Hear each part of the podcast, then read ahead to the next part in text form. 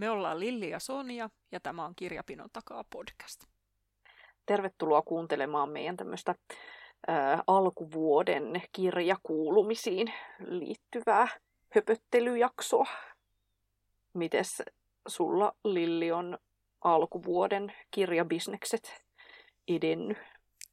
Mä tuossa vähän tilastoja katoin, niin mä oon lukenut kymmenen kirjaa lukenut kautta kuunnellut kymmenen kirjaa tähän mennessä. Et, et ihan siis hyvin on, voi sanoa, että on lähtenyt vuosi liikkeelle, kun tätä nyt on tässä pari kuukautta vasta mennyt. Niin.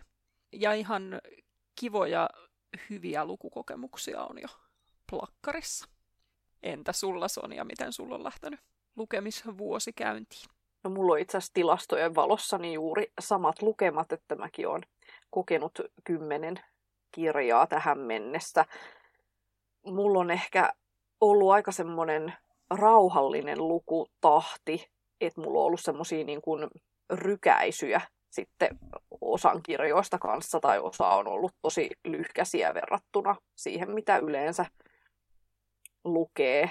Mutta mä huomaan, että mulla on jotenkin se lukutahti hidastunut tosi paljon edellisistä vuosista, että mä jotenkin tankkaan sitä yhtä sivua niin pitkään ja rauhallisesti ja pysähdyn kattelemaan ikkunasta ulos ja et se on jotenkin määritellyt tosi paljon tätä alkuvuotta. Susta on tullut siis semmoinen lukemisesta nautiskelija. Joo, ehkäpä. Joo. Tai sitten aivotoiminta alkaa pettämään ja ei vaan kykene enää siihen Pysytään tässä tahtiin. nautiskeluteoriassa mieluummin.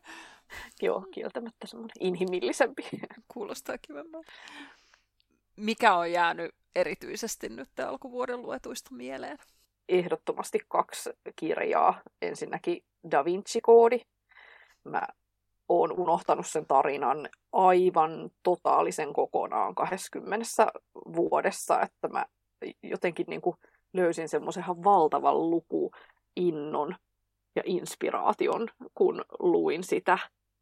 Et on siinä siis, niin kuin, täytyy myöntää, että on siis semmoista ummehtuneisuutta ja vähän sellaista mansplaining-meininkiä, jos oikein niin kuin alkaa sieltä sellaista niin kuin hakemaan, mutta että kumminkin mulla jäi päällimmäisenä mieleen se semmoinen innostus, että kukas tämä Leonardo da Vinci nyt olikaan, ja taiteesta haluaa lukea lisää, ja kaikista ikiaikaisista mysteereistä, että mitäs kaikkea niitä onkaan.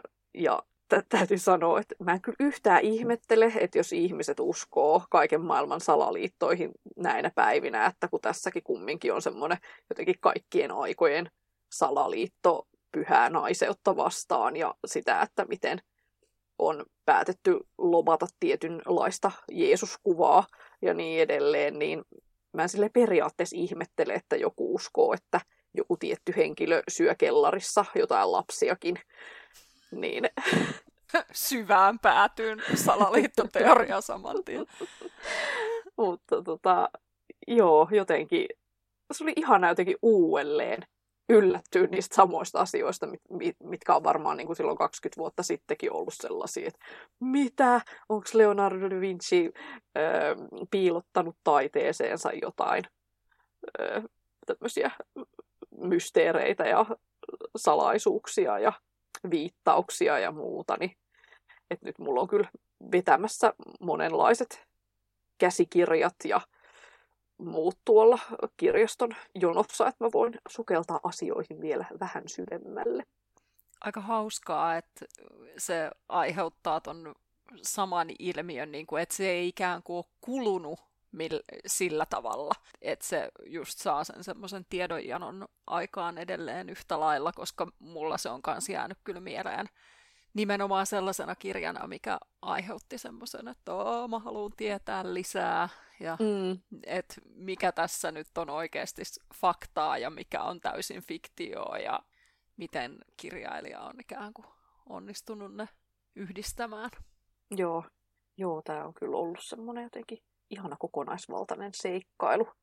Ja sitten oli kiinnostava, katsottiin myös se elokuva, niin mä en niin oikein tiedä, että mitä tässä on niin kuin lähivuosina tapahtunut. Että johtuuko se jotenkin siitä, että nykyään katsoo niin paljon noita mini-TV-sarjoja, että on tottunut siihen, että asioihin paneudutaan kunnolla.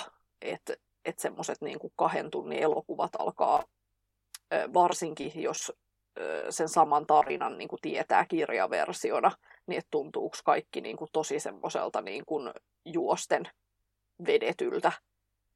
Mutta jotenkin näitä edellisen vuoden aikana katsottuja leffoja, niin tosi paljon leimaa se semmoinen pettymys siitä, että et, et ne on niin jotenkin silleen nopeatempoisia ja sellaisia puolet tärkeistä asioista jää sanomatta ja että kaikki tuntuu niin kuin liian semmoiselta pikaratkaisuilta.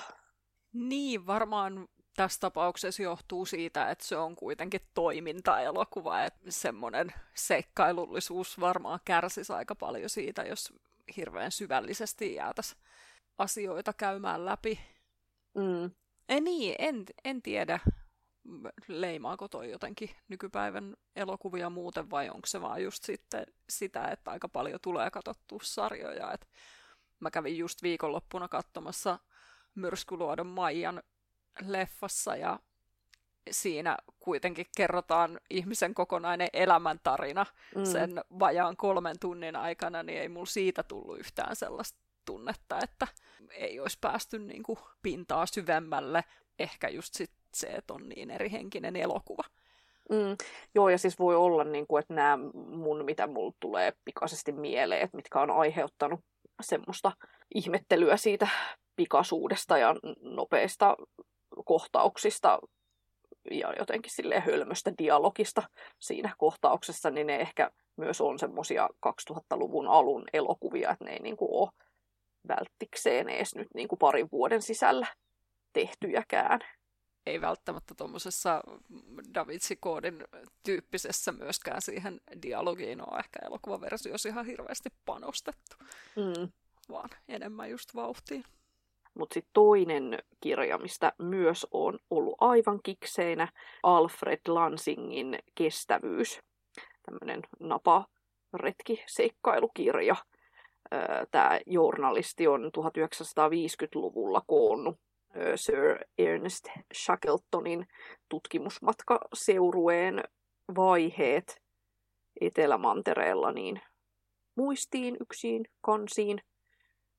Alun perin tämän retkikunnan piti kulkea Etelämantereen poikki, mutta sitten se heidän purjelaiva jäi ahtojäihin puristuksiin ja tämä miehistö sitten jäi meren ja jään armoille melkein kahdeksi vuodeksi. Ja oli kyllä siis tosi semmoinen veret seisauttava lukukokemus ja se oli jotenkin hauskaa, että kun vielä itse oli hiihtolomalla ja hyvin sille talvisissa oloissa ja kumminkin mökillä pakkanen puri poskia ja näin, mutta aina pääsi sitten sinne ö, takkatulen lämpöön ja oli lämmintä juotavaa ja muuta, niin se oli jotenkin tosi semmoinen en mä tiedä, härski lukukokemus, että miten mä voin lukea tällaista, kun jollain on näin kurjaa ja sitten mulla on kumminkin täällä tal- talvessa niin näin hyvä olla.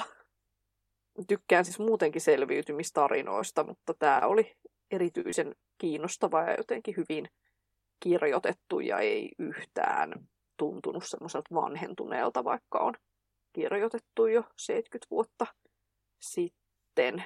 Ja koin jotenkin kiinnostavaksi sen, että, että mitä niin otetaan mukaan, kun kaikkea ei voida ottaa mukaan, kun olla, ollaan selviytymässä ja mitä syödään ja miten tehdään ne kaikki pläänit, että miten sitä arkea pyöritetään, jotta kaikki ei sekoa ja vajoo masennuksen alhoon ja näin. Että myös se Shackletonin johtajuus oli kiinnostava aspekti siinä kirjassa kanssa, että oli kiinnostava seurata sitä, että miten hän teki päätöksiä, mitä päätöksiä hän teki siellä ääriolosuhteissa ja miten ne päätökset vaikutti siihen ryhmähenkeen ja yleiseen mielialaan. Ja musta tuli kyllä tosi kova Sir Ernest Shackletonin fani, että tuntuu, että hän on ehkä kaikkien aikojen johtaja.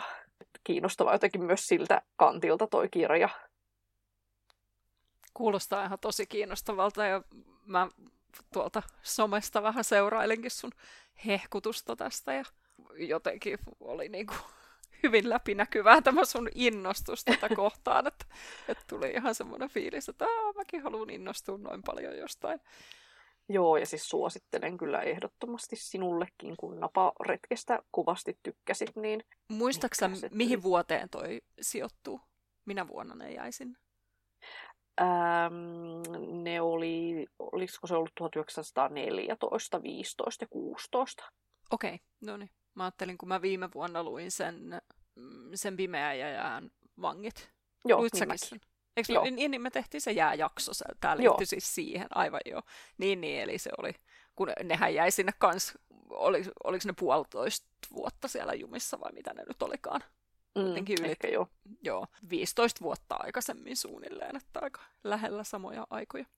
Joo, tuntuu, että kuka sieltä on niin kuin ikinä selvinnyt ilman, että ne jää jumiin niin. sinne. Että, että miksi Ehkä ne edes ole. lähtee sinne. Niin. Mutta siis verrattuna esimerkiksi Joo. siihen, niin tässä oli tosi yllättävä se, että miten niin kuin hyvä henki tällä porukalla säily siellä tosi haastavissa oloissa. Et se oli aivan niin kuin, tosi yllättävää lukee, että, että, että niillä on välillä ollut niin kuin tosi mukavaa siellä, että kun ei ole ollut ne ihan pahimmat hetket, että pärjätään yhdellä keksillä per päivä, niin, niin jotenkin hämmentävää. Mm, hän oli selvästi onnistunut kokoamaan hyvän miehistön. Joo, joo ja sitäkin siinä käytiin läpi, että millaisia, mitä hän niin kuin otti huomioon. Ja, ja, ja että vaikka olikin hyvin semmoinen nopeatempoinen päätöksissänsä, niin että miten hyvin kauas katseisesti kumminkin onnistunut tiettyjä asioita suunnittelemaan ja miten niin kuin sijoittaa ihmiset mihinkin telttaan. Ja tosi, siis niin kuin mä tykkäsin siitä, että miten hän ajattelee. Mä jotenkin tietyllä tavalla niin kuin pystyin samaistumaan siihen, mitä hänen niin kuin aivoissa tapahtuu. Ja oli niin kuin kiva ajatella sitä, niin kuin, että miten niin kuin itse ottaisi asioita huomioon. Tai silleen, niin kuin, että mua raivosti silloin just vaikka sitä naparetkeä lukiessa, että kun ne vetää jotain champagnea siellä niin kuin henkitoreissa niin kuin jossain kelkassa mukana, niin se, mm. se on aivan järjetöntä. Ni, niin sitten jotenkin, niin kuin, että tämä oli niin ö, järkiperäinen tyyppi ja sen niin kuin, lähipiiri, jotka myös oli siinä niin kuin, ikään kuin pikkupomoja, niin mm. olivat myös niin järjen, järjen tällaisia ihmisiä, niin sitä oli hirveän kiva lukea. Ei niin kuin tullut sellaisia, niin kuin, että miksi te teette noin, ja niin kuin, typerykset, vaan silleen, niin, että senkin suhteen niin miellyttävä lukukokemus. Joo. Ehkä mun täytyy laittaa tämä lukulistalle näiden kehujen jälkeen. Kyllä. Mites sun? Onko ollut viiden tähden lukukokemuksia tai edes neljän?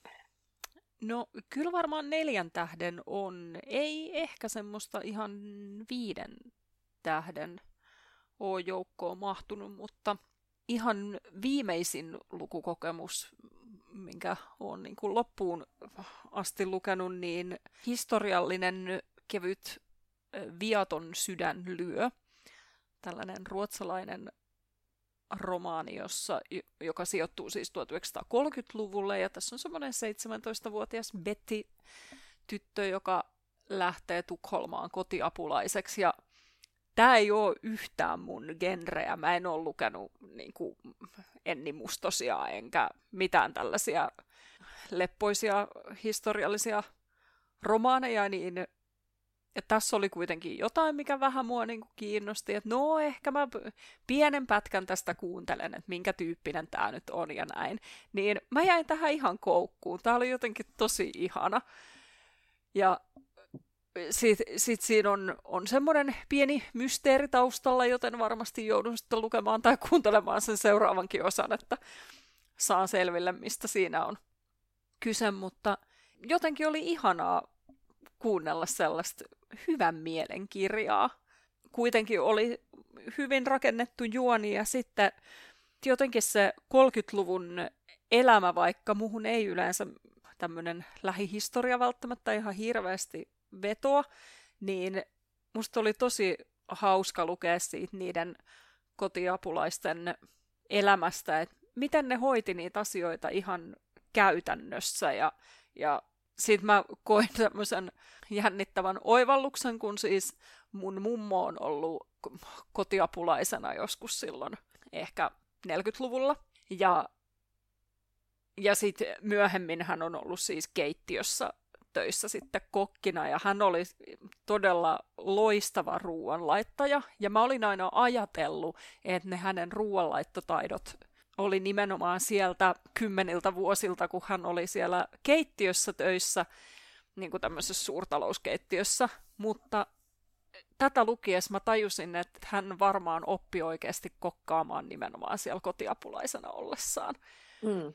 Koska tässä kirjassakin tämä päähenkilö, niin hän laittaa sille perheelle ruokaa joka päivä, ja se on niin kuin se että vaikka hän tekee paljon kaikkea muutakin, niin se, että millaista ruokaa hän laittaa ja tuleeko siitä niitä kehuja, niin se on ehkä se tärkein juttu. Että se on niinku se kotiapulaisen mittari ikään kuin, että laittaako se hyvää ruokaa. Niin, niin se on varmaan ihan semmoinen niinku todellinen juttu.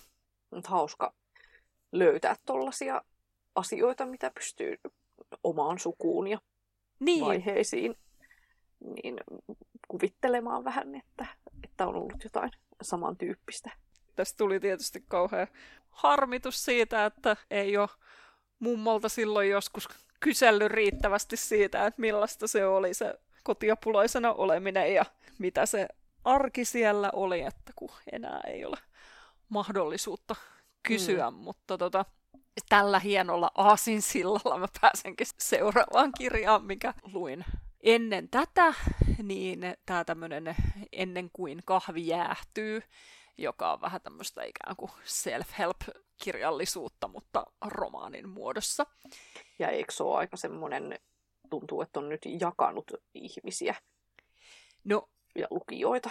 Joo, joo, ja hirveän suosittuhan tämä siis on ollut. Näkyy tuolla kaikilla kirjaston varauslistoilla ja mm. kirjakaupan myydyimpien listoilla keikkuvan nyt viikosta toiseen. Ja tämä on tosi herttainen ihan ehdottomasti.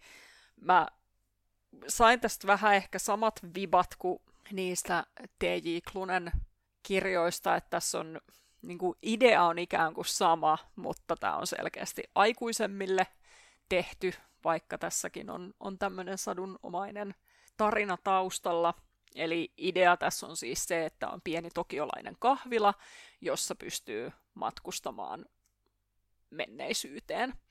Ja sinne pystyy matkustamaan vain istuessaan yhdellä tietyllä tuolilla siellä kahvilassa, ja siellä pystyy viipymään vaan sen aikaa, kunnes kahvi jäähtyy, eli sen yhden kahvikupillisen ajan. Ja vaikka sinne menneisyyteen matkustaa, niin mikään tässä ajassa ei muutu siitä huolimatta. Ja sitten siihen liittyy kauheasti kaikki pieniä sääntöjä ja tämmöisiä, jotta se matka menneisyyteen voi toteutua.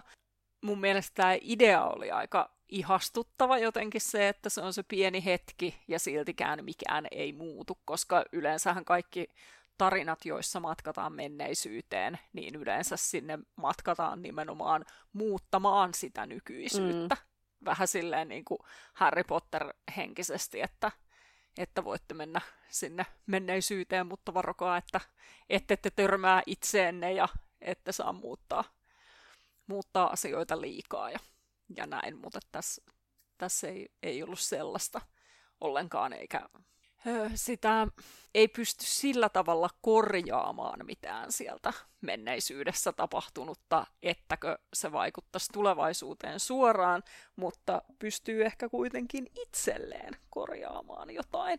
Eli esimerkiksi niin, että jos on jäänyt jotain tärkeää sanomatta jollekin mm. ihmiselle, niin, niin sitten siihen saa mahdollisuuden. Ja pystyykö nähdä saman ihmisen vaikka niin kuin joka päivä kun menee kahvikupilliselle sinne kahvilaan, vai onko se jotenkin, että vain yhden kerran voi vaan yhden, sen yhteyden? Ja vaan yhden kerran voi matkustaa menneisyyteen, joo. Joo, kovat paineet.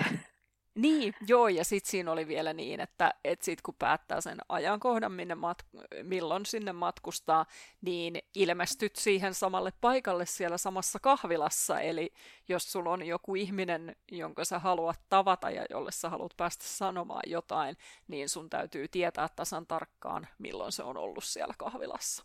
Mm. Joo. Mutta äh, mä en ole ehkä semmoinen self-help-kirjallisuuden ystävä varsinaisesti, mutta kyllä, kyllä tämä oli sellainen, että kyllä tässä alkoi ajattelemaan sitä, että, että jos olisi tämmöinen mahdollisuus, niin mitä sitä sitten? Kenet haluaisi tavata ja minkä takia ja mitä haluaisi sanoa. Ja, että kyllä tämä ikään kuin, tämä sai pohtimaan just niitä asioita, minkä pohtimiseen tämä oli varmaan kirjoitettukin. Mm. Joo, toi on mulla vielä vähän semmoisella että palaankohan siihen vai en, liittyy siis tähän mun koko alkuvuoden olleeseen tämmöisen äänikirja jumitustilaan, niin muun muassa tätäkin kokeilin silleen, että kuuntelin ehkä 20 minuuttia ja totesin, että ää, en mä pysty tätäkään kuuntelemaan, niin, niin en vielä oikein päässyt niin kuin siihen tarinan hurmaavuuteen kiinni, vaan vasta niin kuin käytiin näitä ehkä sääntöjä ja muita siinä läpi. Mikä äänikirjajumitus jumituksen on aiheuttanut? En mä oikein tiedä. Siis yhtäkkiä mulla vaan tuli semmonen, että, että mä en vaan jaksa kuunnella äänikirjoja. Ja sitten mä niinku monta viikkoa aina välillä kokeilin semmosia niin kuin tyyliin, että no jos mä nyt kokeilen jännäreitä, kun ne yleensä toimii, niin sitten mua ei niinku kiinnostanut mikään tarina. Ja sitten mä niinku tyhjensin äänikirjapalvelusta kaikki, mitä mä oon niinku laittanut sinne sille, että mitkä kiinnostaa, niin mä tyhjensin ne kaikki. Ja sitten yritin niinku uudelleen aloittaa sille, että no mikä mua nyt oikeasti kiinnostaa. Ettei niinku ne oikeasti kiinnostavat jää niinku jalkoihin sellaisten, niinku, että no tämänkin mä voisin ehkä joskus aloittaa ja kuunnella ja näin, niin sitten jotenkin tuntuu, että tosi vaikea niin kuin löytää sitä, että mikä olisi sellainen, että jaksaisi pysyä siinä maailmassa, niin, niin lopulta sitten tajusin, että nyt on ehkä sitten semmoinen essee-tyyppinen aika mulla, että et ei, ei kaunokirjallisuutta, ei jännäreitä, eikä mitään tietyn tyyppistä tietokirjallisuuttakaan, vaan siis niin kuin kolumnikokoelmia ja tällaisia. Niin Esko Valtaojan kuu kävely ja kuusi voileipää oli sitten sellainen, että siinä niin kuin pysy fokus koko ajan, kun kuuntelin niitä semmosia. Ne on varmaan sitten yli jotain neljä sivua aina per kolumni. Okei. Okay. Ihan semmosia niin kuin muutaman minuutin. Ja sitten kun oli vielä tommonen tyyppi, kenen kanssa jotenkin arvomaailma kohtaa, niin siitä sitten päätin, että nyt mä vaan pinnaan sinne kaikkiin niin kuin esseekokoelmia katsotaan, mitä tästä tulee, mutta ei ole tosiaan, äänikirjoja ei ole tullut paljon kulutettua. No mutta eikö sulla ollut tälle vuodelle tavoitteenakin, että kuuntelet vähemmän äänikirjoja ja kuuntelet niin. enemmän omia ajatuksiasi, niin ehkä Totta. tämä nyt realisoituu näin, että, että niin, että ehkä tämä oli just sitä, mitä niin kuin tarvitsee. Mm. Mutta on se niin kuin jännää, että niin pitkään eli silleen, että on ne kaikki niin kuin arjen asiat, mihin voi yhdistää sen lukukokemuksenkin, että Aa, tiskaan mökillä, voin kuunnella äänikirjaa, öö, käyn kävelemässä, voin kuunnella äänikirjaa, on työpaikalla lounasta syömässä, voin ku- kuunnella äänikirjaa, niin sitten niin kaikesta niistä vedetään se, että kuunteleekin hiljaisuutta. Siis tekee niin kuin hyvää, mutta että on ihan silleen tämmöisenä kumminkin kirjan suurkuluttajana, niin tuntuu tosi omituiselta, että kuinka, kuinka kohan kauan tätä jatkuu. Niin, vai, voiko, vai voiko joku päivä ollakin semmoinen, että päättääkin, että no en mä enää kuuntele äänikirjoja. Niin, onhan niitäkin ihmisiä. No ei siis, varmasti tekee hyvää mm. välillä ihan aidosti kuunnella vaan omia ajatuksia ja sitten kun kuuntelen tosi paljon äänikirjoja, niin sitten esimerkiksi kun kävelee vaikka ulkona, niin kun laittaakin sen äänikirjan pois ja alkaa kuuntelee ja sitten kuulee esimerkiksi, että vau, täällä linnut laulaa ja, mm. ja ihan, ihan se semmoinen äänimaailma, mikä tuolla, tuolla oikeasti vallitsee, niin se saattaa jopa yllättää sitten, kun ei olekaan niitä nappeja korvassa. Kyllä, se on näin, se on näin. No mitäs muuta sä oot lukenut? Ää, semmoinen vaikuttava lukukokemus oli Joel Haahtelalta tämä viime vuoden kirja Yö Whistlerin maalauksessa. Oi, se on ihan. Joo, mä en tiedä, mitä, miksi, kun mä oon lukenut sitä Haahtelaan 2000-luvun alun tuotantoa, niin mä en ole jotenkin tullut tarttuneeksi yhtään näihin uudempiin. Ja en tiedä, että onko niissä ollut sit se joku semmoinen eh, hengellisyys, mikä on sitten ollut sitten semmoinen asia, että, että niiden takia, tai sen takia ei ole tullut tarttuneeksi, että ei ole ollut hirveän semmoinen ö, olo, että, että haluaisi niin kuin, tai tarttisi sellaista niin kuin hengellistä pohdintaa.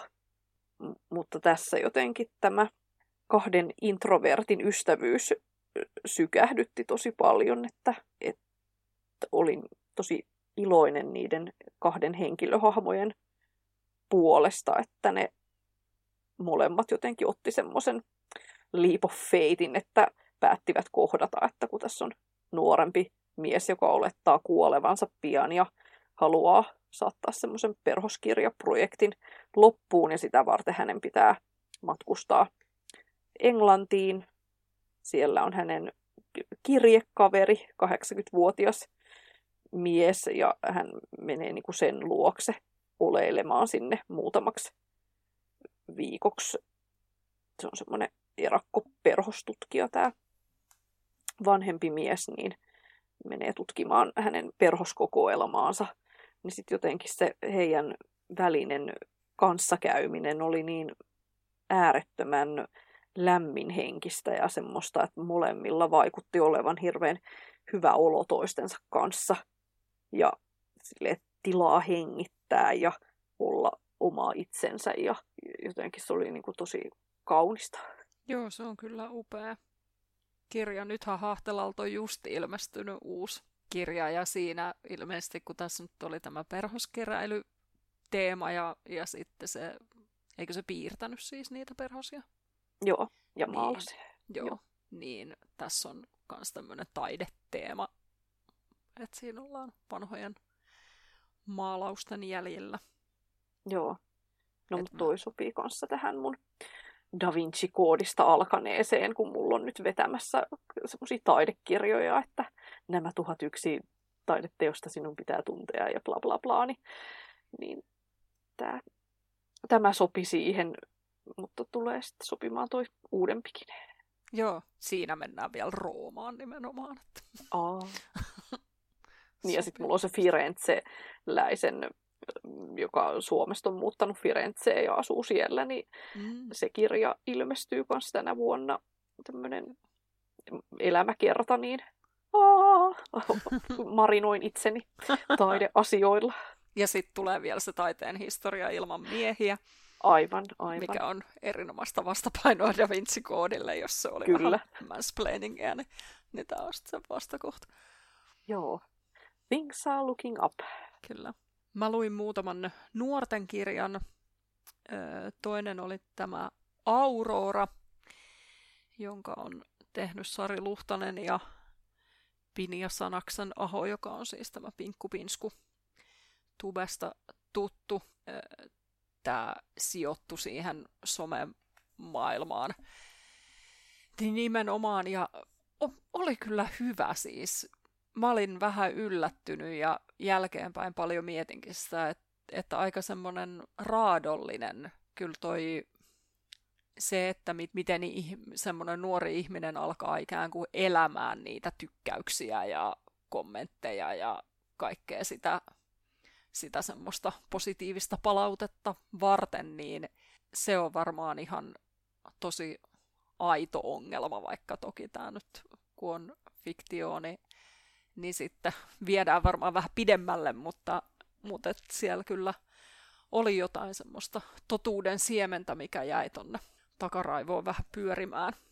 Mm, mitenköhän paljon tuommoiset jää nuorilla pyörimään, että kun me vanhemmat, jotka kumminkin ollaan koko ajan huolissamme kaikesta ja sitten ollaan ehkä luettu just näitä, että vuosi ilman kännykkää ja vuosi ilman somea ja näitä kaikkia tämmöisiä kirjoja, että se on niin silleen pinnalla meidän ajatuksissa, mutta että mitenköhän nuoremmat henkilöt, että tuleeko sellaisia aha-elämyksiä, että ei hitse, että nyt mä, mäkin oon nyt ensi viikon loppuna, en ole koko ajan tuottamassa someen jotain tai Niin, toivottavasti, muuta, tai lähinnä ehkä olisi hienoa, jos tämmöisen lukeminen aiheuttaisi ajatuksen, että vaikka sitä somea käyttää ja, se, ja siitä niin kuin saa itselleen hyvän fiiliksen, vaikka kun julkaisee kivan kuvan tai näin, niin että et se kaikki elämä oikeasti tapahtuu ihan muualla kuin siellä somessa.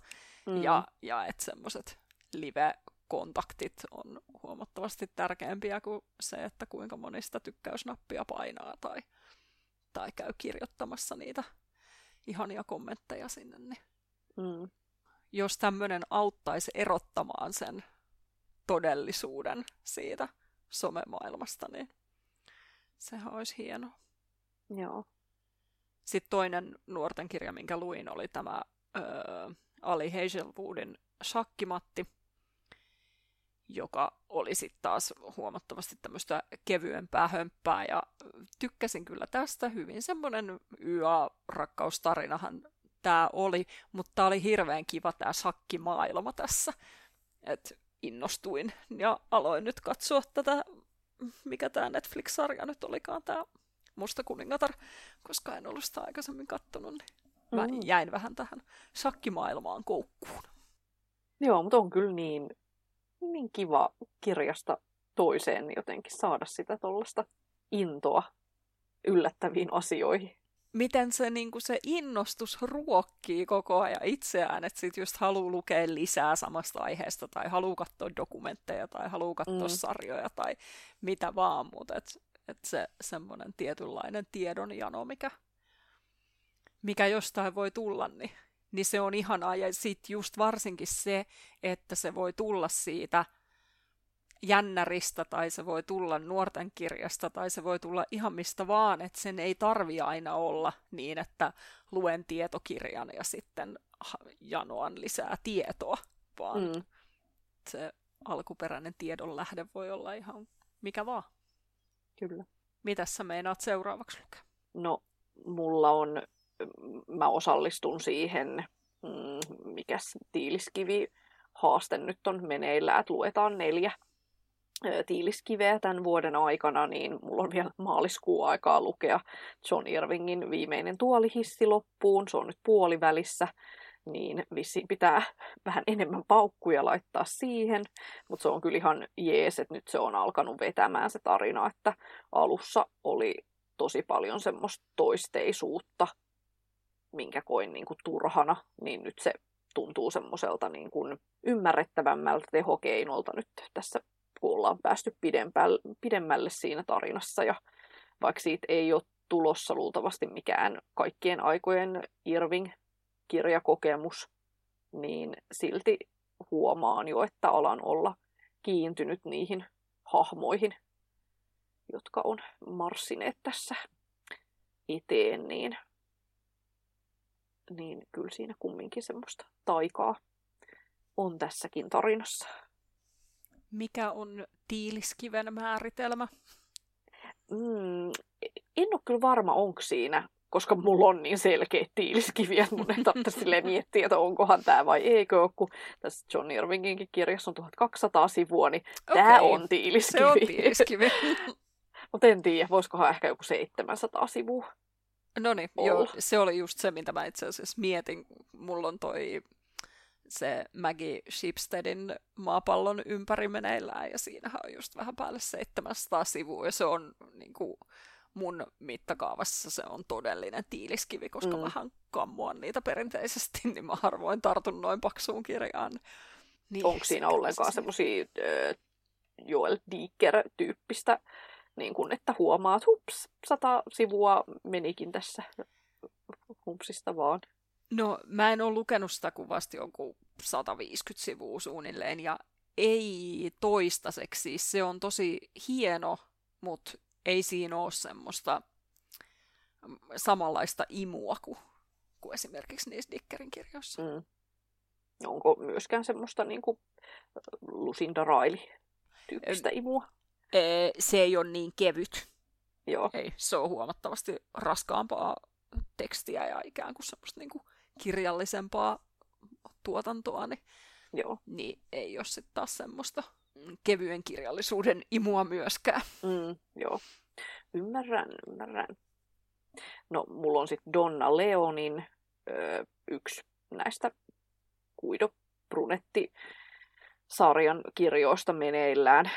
Oli aika yllätys, että, että siinä on vähän semmoista neiti etsivä tyyppistä ratkaisua, että, että kun mä oon lukenut sieltä alkupäästä niitä kirjoja, ne on tyyli joskus 90-luvulla kirjoitettu ne ekat osat, ja nyt tämä pimeillä vesillä, mitä mä nyt luen, niin on ihan siis, äh, olisiko 2020-luvulla, no ainakin suomeksi julkaistu, niin, äh, niin se ilmeisesti nämä henkilöhahmot vanhene ollenkaan, että ne lapset on ihan sama ikäsi edelleen kotona asuvia Ai jaa. tyyppejä, niin, niin se on aika jännä jotenkin, että, että miksi semmoiseen ratkaisuun on päädytty, että luulisi, että se olisi antanut niin kuin jotenkin uusia, uusia polkuja niin kuin sille tarinalle, että jos olisi ollut tällaisia, että ihmiset vanhenee ja niin kuin, olin äimän käkenä, kun huomasin tämän, että hemmetti vie, näähän on edelleen tuommoinen niin kuin yläasteikäinen toi tyttö ja onko lukioikäinen poika, että mikään ei ole muuttunut. Erikoinen Mut, ratkaisu, en ole lukenut, niin joo, ei käynyt mielessä. Joo, mutta hyvin semmoista niin kuin hidastemposta ja tosi paljon kuvaillaan semmoisia voisi jopa sanoa, että turhanpäiväisiä keskusteluja niin hyvin tarkasti ja sellaisia, niin kuin, että huomioidaan asioita, joita ei edes sitten lopulta edes tapahdu. Siis niin kuin, että Brunetti, onko se nimi edes Brunetti? Joo, no, mutta se... Guido Brunetti. Joo, alan epäilemään jos sitäkin. ja niin, että hän katsoo jotain ja pohtii, että tippuukohan se jäätelö kohta tuolta toiselta tyypiltä. Ja sitten se jäätelö ei putoa siltä tyypiltä. Siis semmosia niinku, että se on niinku tosi sellaista tietyllä tavalla niinku maaduttavaa lukemista. Että se on niin hidastemposuudessansa niin kuin omassa sfäärissänsä. Et tekee myös siis tosi hyvää, mutta et on huvittava vaan joku tämmöisen Da Vinci-koodi, missä niin kuin juostaan eteenpäin asioissa ja koko ajan niin kuin tapahtuu ja näin, niin sitten yhtäkkiä ollaan niin kuin tämmöisessä mielenmaisemassa, mikä on hyvin tämmöinen puhdiskeleva ja näin, niin se on Jännä. varmaan se niiden suosion salaisuuskin. Mm. Näin voisi kuvitella. Joo. Mulla on jännärinä meneillään nyt tällä hetkellä se äh, AJ Finn, äh, joka, jolta tuli nainen ikkunassa silloin joskus vuosia mm. sitten, niin häneltä semmoinen kuin lorun loppu. Hyvin, äh, sanoisinko, elokuvallinen kirja, että semmoinen, mistä on hyvin helppo kuvitella, että siitä leffa- tai TV-sarja voidaan tehdä, että käsikirjoitus on melkein ikään kuin valmiina siinä olemassa. Ja sit mulla on sen jälkeen, kun mä saan sen loppuun, niin sit mulla on kotiapulaisen salaisuus vuorossa. Niin, eikö ollut saanut tosi hyvät arviotkin? On. Hesarissa ja lukijoilta. Ja... Joo. Sitä on kyllä kaikki kehunut, että odotan erittäin innolla. Et silleen mä en ole nyt siitä H.J. Finnin kirjasta läheskään ehkä yhtään niin innostunut kuin mitä varmaan muuten oisin, jos mm. se ei olisi niin kuin kuumottelee odottamassa vuoroaan. No mulla on siis vielä tulossa pidemmälle lukuun niin tämä Emily Henryn, äh, se on se Book Lovers, mä en muista mikä se on suomeksi, mutta suomeksi mulla se kirja siis on.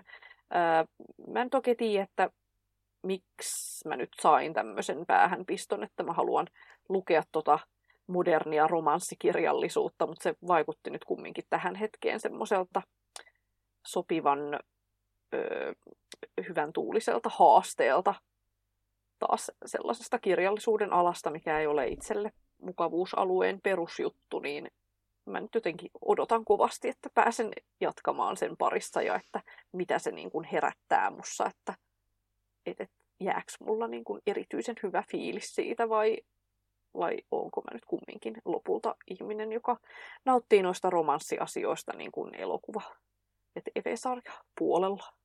Mm, se on varmaan tämä rakkautta rivien välissä. Joo, just Oletan. se. Joo. Joo, mä oon lukenut sen ja mä tykkäsin siitä kyllä, mutta mä tykkään mm. genrestä muutenkin, niin, niin kyllähän toi on erinomainen sen genren edustaja, että silleen hyvä valinta kyllä.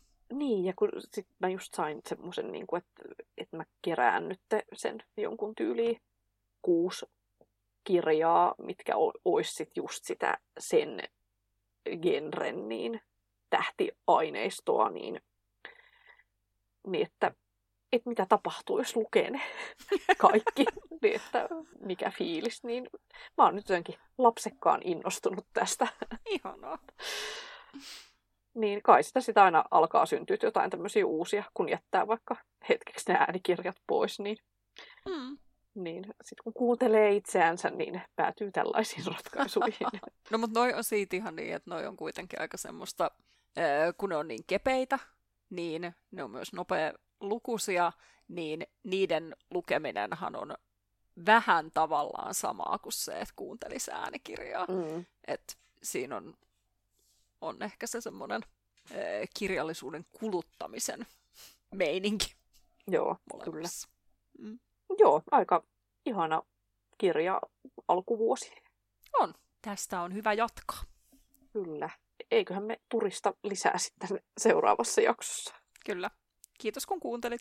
Kiitos. Heps heps.